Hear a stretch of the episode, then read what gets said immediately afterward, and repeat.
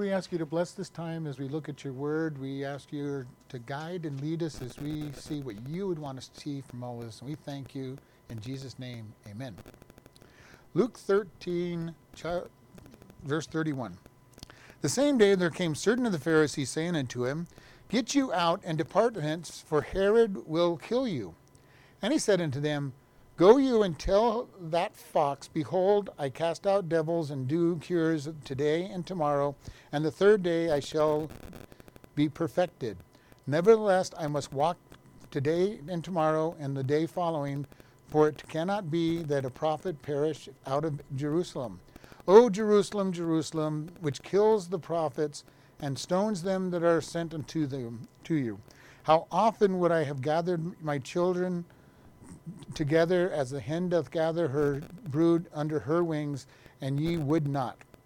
Behold, your house is left unto you desolate, and verily I say unto you, you shall not see me until this time come that when you shall say, Blessed is he that comes in the name of the Lord. So we're going to look at this one because this is Jesus talking to them.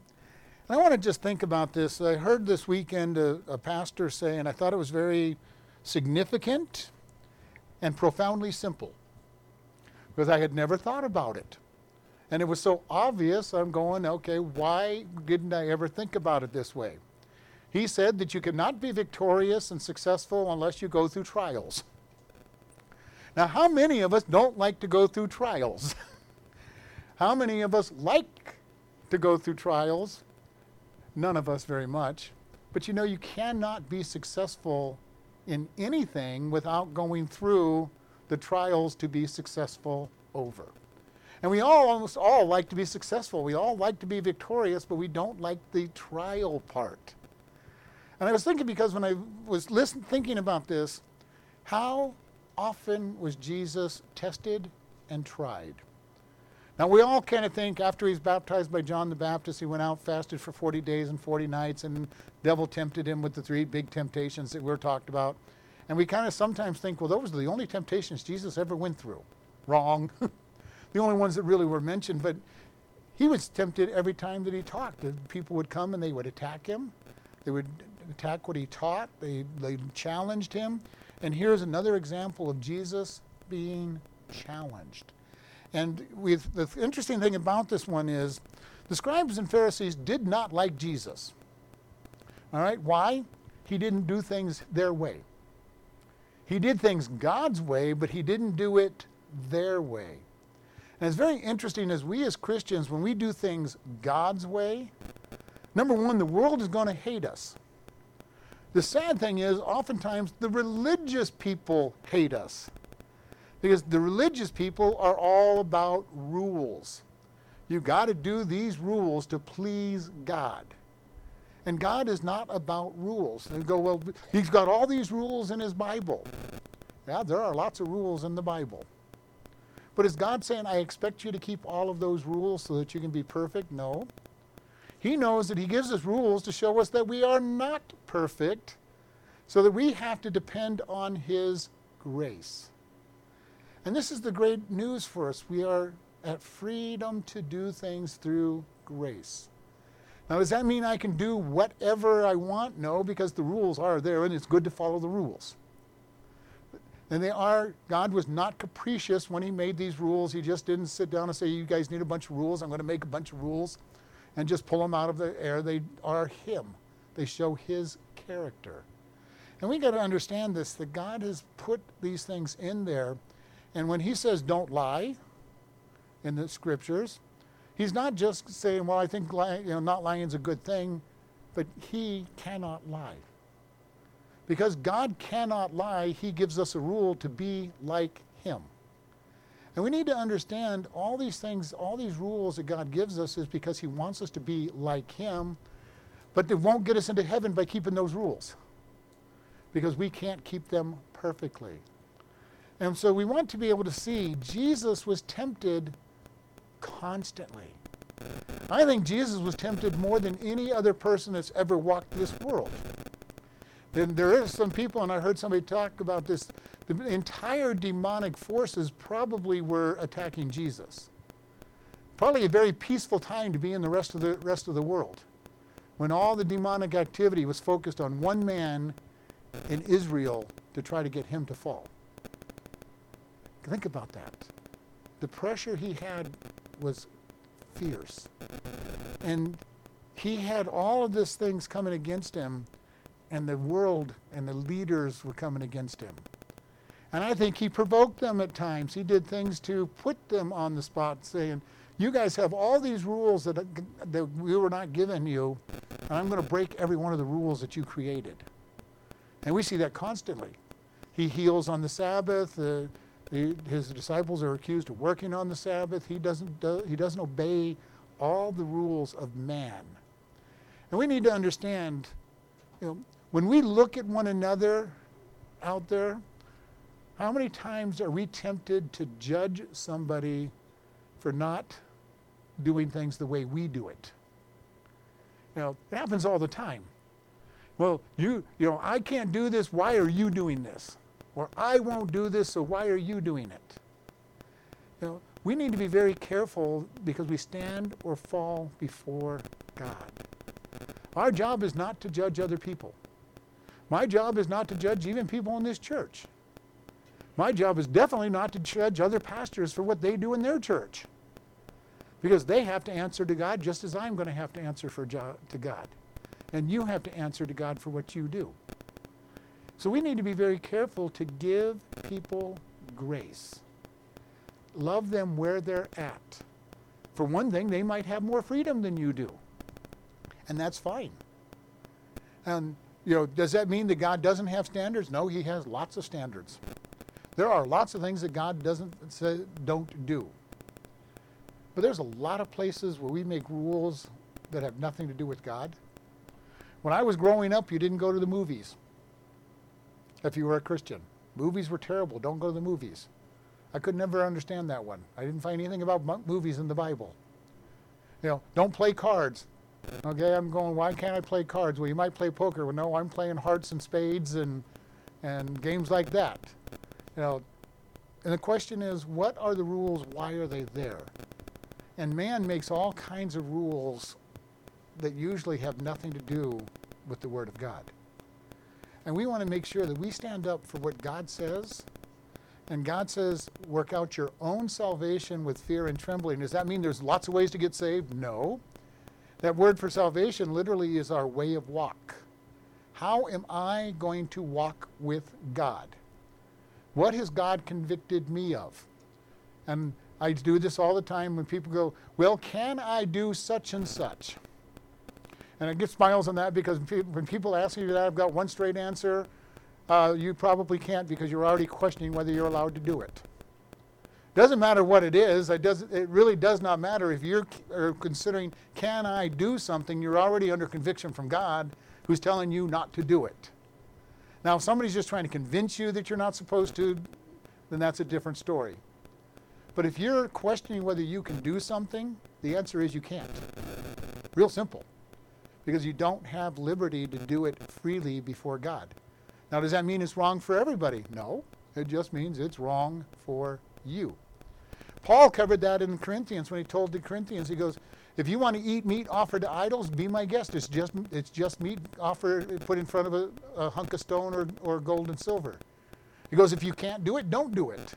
He goes, it doesn't matter. There's nothing wrong with it either way. But he did say if it offends your brother, don't do it in front of that brother.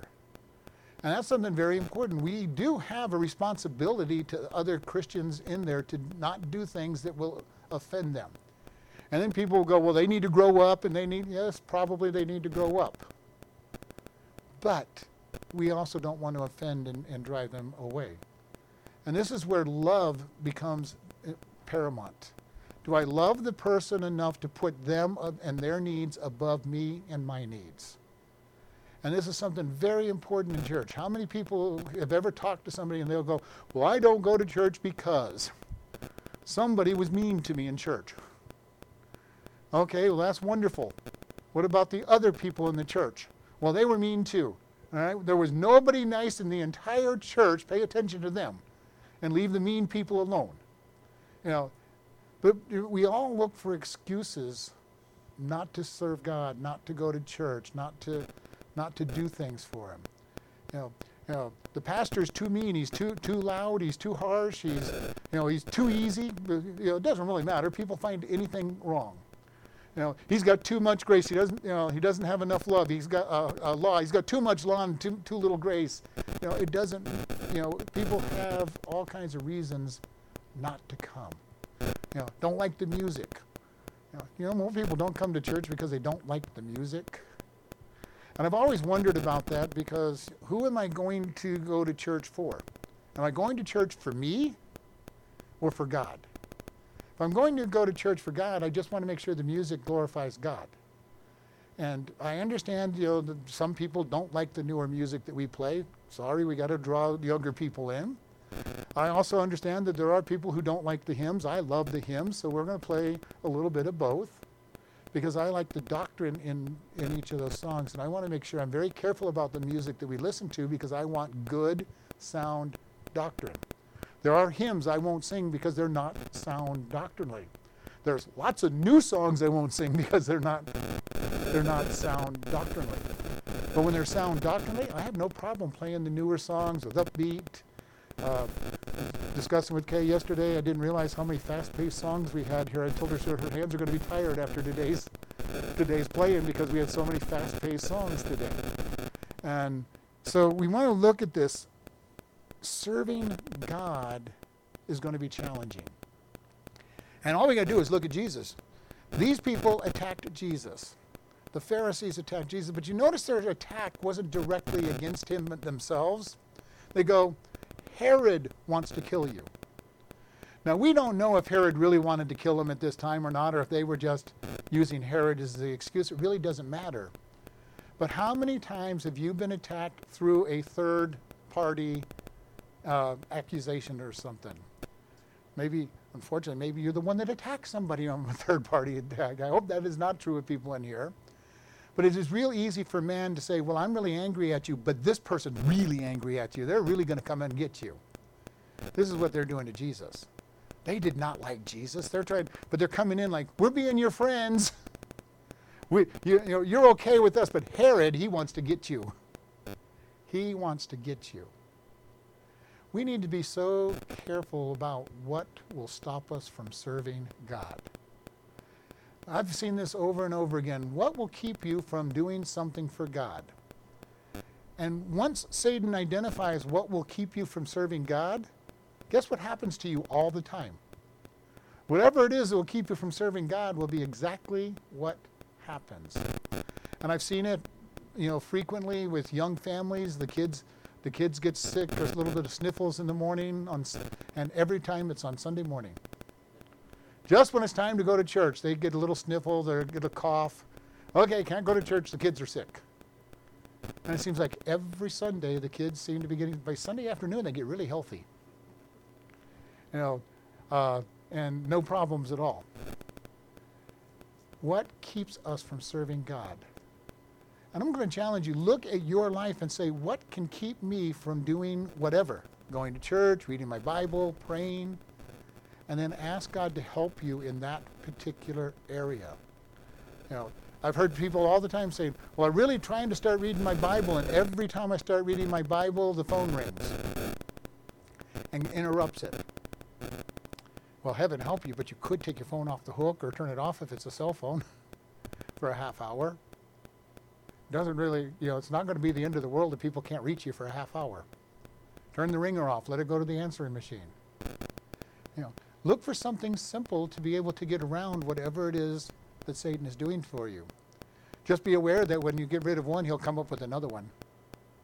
Know, this is the this is the thing, and uh, I've said this many times, but I like the way it was said this morning. Your reward for getting victory over the small things is that you get a bigger trial. And I've said the same thing many times. You know, the, the reward for doing the right thing is that we get a harder trial as well. You know, but you know, God is trying to teach us to serve Him in spite of all things that can happen. How much am I going to depend upon God? And for some of us, it's a really hard thing to depend on God.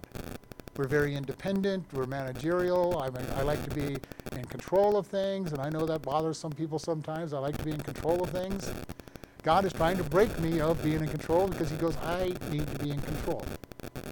And I have spent 52 years with God trying to learn to let Him be in control. I'm getting better than I used to be, but I still struggle with it. And you know, in the small things, it's easy. Okay, God, you've got the, you know, you, I'll give you this one. You've, we've been dealing with this one for a long time. But I'm a control freak, and I know it. You know, and I know I'm not the only one around that likes to be in control of everything. but God is in there saying, Are you going to trust me? Are you going to just let go? And you know, one of the problems about this, if you want to be in control, God will get you into a position where you cannot be in control. Believe me, He can easily do that.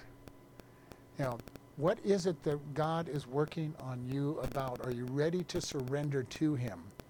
And Jesus told the Pharisees, you know, hey, I've got a real simple proposition for you. I'm going to be in Jerusalem for three days. Three days. Today, tomorrow, and the next day. And it says, then I will be perfected or literally completed his job would be completed. And he said, I'm just going to be here three days. You tell, he kind of like, you tell that old fox I'm just going to be here for three days. Now, if you're really in communication with him, just tell him I'm going to be here for three days. I, when I read that three days, I was thinking about his death and resurrection three days. He's in Jerusalem and serving for three days. I'm also thinking about the Passover lamb that was examined for, for four days before it was cruci- before it was killed. You know, you think about all these numbers, and when I was talking about earlier, when we read the Bible, the more we read our Bible, the more we find out that it is all just one big book linked together. And we were looking at this, and Jesus says, just three days. All you're going to do is put up with me in Jerusalem for three days. And, you know, for us as Christians, how long do we have on this world before we get to go to heaven? Maybe some of us are younger and we've got a lot of time. Some of us are older and we don't. But even at that, we nobody knows how much time we have.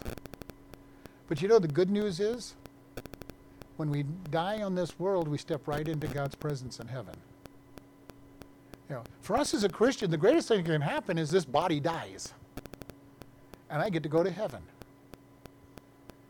And no matter how long it might be, from a heavenly perspective, it's a short time. You know, heaven help us if we were to live to be a thousand years old like Methuselah. But even a thousand years is nothing compared to eternity. And you know, we need to be able to understand that whatever we go through now is going to be meaningless. Paul said these light afflictions that I'm going through are nothing in compared to the glory of to come. In other words, heaven. And we've talked about this many times. Paul's, Paul's definition of light afflictions was a lot different than ours. Shipwrecked, beat, stoned, chased out of town, uh, you know, all the things that uh, we would not consider light afflictions. And Paul goes, These light afflictions are nothing compared to glory. And most of us would have going, God, please don't send those light afflictions my way. But his attitude was he was looking to eternity. He wasn't looking at what was going on in his life. How many times do we get our focus wrong and we start looking at what goes on in this world rather than what will go on? You know, we will never be successful. We will never be challenged with by God looking at this world. Jesus, it says that he endured the cross for what was going to happen. He did not endure the cross just because he go, oh, good, I get to go on the cross and get hung up and get punished and, and hang on that cross and be, be in pain. He was not saying, oh, that's a wonderful thing. He's going, after the cross, I'm going to be resurrected and I will buy and redeem the lives of the world. That is what he looked at. He was looking at us, his children, and saying, I'm going to endure all of this so that others can go to heaven. Is that our attitude when we go through challenges? Is that our attitude when it's time to surrender our way? Now, it's hard for some of us to allow others to be right, especially if they're wrong. All right? Uh, believe me, I know I've got family members in my family, extended family, that they're right no matter what. So I've had to learn very easily to bite my tongue and let them be right, even when I know for a fact that they're wrong, because they're going to argue till they die that they were right. So I'll just say one or two facts and then drop the whole subject because it's not worth it. I've shared with many, of there's, even when it comes to Bible things, I have very strong beliefs on the Bible and everything else. If you disagree with me, fine. As long as it's not a cardinal doctrine, I'm not overly worried about it. And I only have a couple of cardinal doctrines. The Word of God is absolutely true and the only thing we can base our life on. I'll argue that one. Because if I don't have a strong Word of God to base my life on, I've got nothing. If I have to figure out what's right and what's wrong in the Bible, I become God and I don't have anything to put my life on. I will argue that Jesus is the one and only Son of God who died on the cross for our sins and that he resurrected. Beyond that, there's not a whole lot worth arguing tooth and nail over. Now, you all know I have very strong opinions about the Word of God. I like to discuss my opinions about the Word of God. I like to even debate my opinions about the Word of God. But as soon as somebody puts a flag on the top of the hill and says, you must agree with this or else, I go, okay, fine, you're, have your way. Why? Because my job is not to tear apart the body of Christ. My job is to unify the body of Christ. That's all of our job, to unify. And in the long run, does it really matter whether I'm right or wrong? You know, and I say oftentimes, I'm joking, you know, you know, if you don't believe this, that's fine. You'll understand that I was right in heaven, you know, and I know I have the chance to be wrong too, but, you know, I have very strong feelings. I've studied the Bible for 52 years, and I know exactly what I believe, and I know why I believe it. You know, but all I want you to do do I want everybody to believe what I believe? Absolutely not. That would be scary. If everybody in the church agreed with me 100% of the time, we'd probably be a cult, not a, not a church. I don't want that. What I do want is for people to know why they believe what they believe. You know, why is it that you believe what you believe? Fine. You know, number one, in most cases, I'll know what you're going to say and I'll know why you're going to say it because I know the, all, the different sides to most every one of the arguments. I've studied them, looked at them, and decided I don't like some of these arguments and thrown them out. But if you want to believe their arguments, especially in cases where there's lots and lots of people that disagree with me, be my guest. But be good Bereans. Paul praised the Bereans. Why? He says they searched the scriptures to prove what I say. And that's what I want in this church. I want us to be good Bereans, people who study the Word of God and say, this is what we believe, this is why we believe it, or this is what I believe, and this is why. I don't, I've never wanted people to say, well, uh, well the pastor told, taught it this way, the, the, the denomination teaches it this way. I don't want people blindly believing something. I am one that loves questions, and you all know that I love questions. I love to answer questions. I love to show what God says about things. And I've never been one to say, just believe it. I've heard that answer in the past many times because I'm an analytical person. I wanted answers, and well, you, you just have to believe it. And I've even heard people say, when somebody asks something, well, how do you know there's a God? Well, you can't ask that question in church. Well, where else do you want people to ask, well, is there a God? If I can't ask it in church, I'm going to get the wrong answer. Because if I ask the, the school, is there a God, what's their answer going to be? Absolutely not. If I ask the world, is there a God, the answer is going to be absolutely not. I want people to ask questions in church you know, so that they can be answered in church. Why do we trust the Word of God? How do we know that there's God? Why do we know that creation is true rather than evolution? All these questions that are so important to be the foundation of our life need to be able to be asked in the church. And anytime you get somebody that's shocked that you could ask such a question, ask somebody else. Ask somebody else in the church, you know, to get a good answer because I think it's very important. We are to study to show ourselves approved, a workman that needs not be ashamed. Do I know what I believe? Do I know why I believe it is very important? Jesus told them, I'm going to be there for three days. And he says, Behold, your house is left unto you desolate. And verily I say unto you, you shall not see me until the time comes when you shall say, Blessed is he that comes in the name of the Lord. And this is very interesting. Jesus told them that, okay, once I leave, I am not coming back to Jerusalem until you say, Blessed is he that comes in the name of the Lord.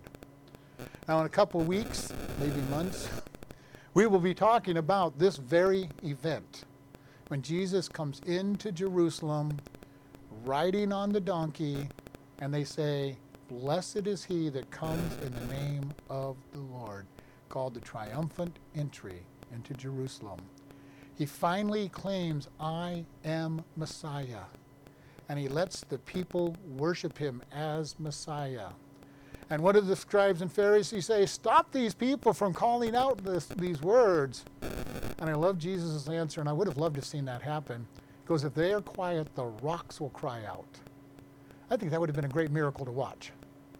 And all the people be quiet and listen to the rocks. praise God. Um, but he's saying, I am going to do this. And he was waiting for this. They were singing, Hosanna, blessed is he that comes in the name of the Lord. Hosanna means save now. And he was coming into Jerusalem triumphantly and finally acknowledging, I am Messiah, very clearly. And he's acknowledged it many other places. He has declared that he is God in many places. If you ever meet somebody that ever tells you that Jesus never claimed to be God, they don't know their Bible. He never came directly out and said, I am God. But when he was talking to the scribes and Pharisees, he said, Before Abraham was, I am. All right? Now, the I am was the name of God given to him in, in Exodus. But to say that he was in existence before Abraham, he was claiming that he was God. How do we know that he was claiming to be God? Because what did the scribes and Pharisees do? They picked up stones to stone him for blasphemy. Because he was saying something very harsh to them. And there was many other places where he said the same type of statement. Over and over, Jesus said, I am God. And we want to be able to understand that he is God. He was born to be God. He was born to be the sacrifice of our sins, and he was God from before the foundation of the world. He did not begin existence in Bethlehem. He had an existence forever. He just became flesh in Bethlehem and then died on the cross 34 years later and then resurrected and is still God. He has never not been God. He was God before the beginning of the world, he's God after the end of the world, and he was God during this, the 34 years he lived on this world. And he's been in existence always. And we, you know, we want to be able to understand that because Jesus is always who he said he is God. And there are a lot of people that believe that he started, you know, around 3 BC. No, that was just when he became flesh. And we want to keep this in mind. We want to always remember who Jesus is so that we can know what's going on. And as Jesus was always victorious in his life, we want to be challenged are you ready to be victorious? This is an interesting statement. Are you ready to be victorious? First off, to be victorious, remember, you've got to go through a challenge and a trial. Are you ready for to be challenged and go through a trial? We need to be asking God for the strength to go through these trials. Knowing that we're going to go through a trial whether we want to or not. God is real good about giving pop quizzes in his school, the school of our daily walk. He does not announce our tests. He just sends them our way.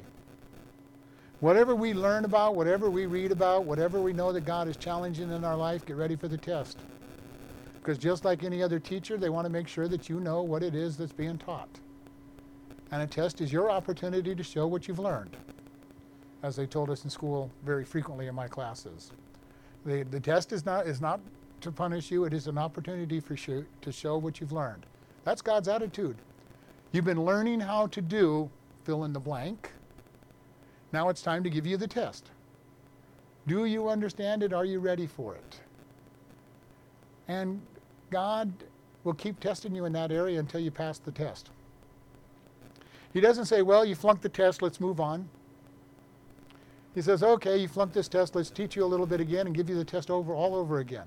Or give you another test on the same topic all other again, all over again. We need to prepare our hearts and minds to be tested by God. Be ready for victory. Because his goal is for us to be victorious. He, from glory to glory, he's changing us, according to Corinthians. Now, does that mean? It means that we're starting in one place, which is glory, which is victory, and he's taking us to another level of glory and victory. He's rewarding us for our obedience and learning by giving us a nicer, harder test. But you know, these tests are not that hard when you've studied and you've been teaching, God's teaching you. And, you know, we talked about this many times. Your, your test is going to be at the level that you're at. All right? If you're in kindergarten, you get a nice, easy 1 plus 1 equals 2 test. But that kindergartner doesn't think that's an easy test. That's a tough test if they're not studying. But you give the high school uh, student, here's your test, 1 plus 1 equals. They're going to look at you like, what is wrong with you? This is not a test. I learned this way back in kindergarten. How many of us want God to give us a kindergarten test even though we're in high school? And God says, no, you wouldn't think that that was a test. He's going to give us a test that equals what level we're at. Be ready for it. The test is always going to challenge what we know. Do you really believe what you believe? And that's what he's going to ask you as he puts you through the test. Are you really believing in grace? Are you really believing that He is the only way to get saved? Are you really believing that we need to love one another? Do you really believe that we're supposed to build up one another? Whatever area God's teaching you, get ready for the test because He's going to put somebody in your life that needs that, that activity to be shown to them. Be ready. Are we ready to be victorious? Are we ready for the test? We need to live lives that are ready for those tests and start living in victory. How do we get that victory? Only by the grace of God.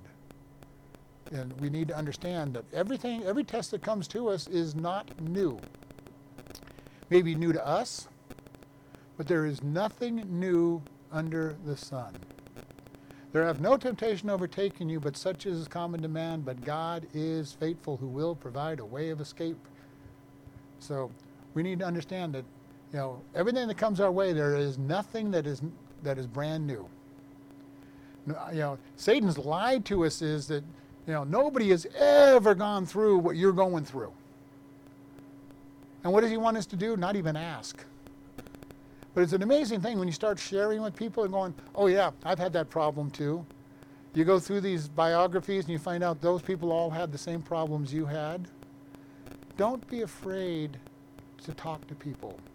Why do I want testimonies from people? Because I want people to hear vic- victories with God and get encouraged that people are going through the same thing that they're going through. Because we all share the same problems or variations upon those problems. Don't let Satan lie to you. There is not a person alive who has a brand new trial. And almost all of them are do you really believe what God says? So when boiled down to it's all, do you really believe God? And that is one of the questions that we have to deal with. So we're going to end here, and just um, my challenge for us is let's approach God and say, God, help me through the trials. Help me and strengthen me to get through these. And you might even say, God, thank you for the end result of the trials. I'm not going to tell you to pray, say thank you for the trial. You know, it's a little crazy, probably, to be thankful for the pain of the trial. But it is not a bad thing to be thankful for the result that the trial is going to bring.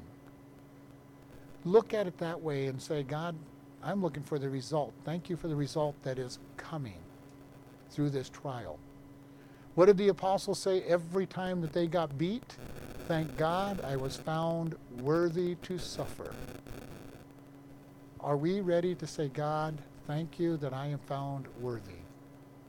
I hope so. But our mindset and our heart has to be praying that from the beginning.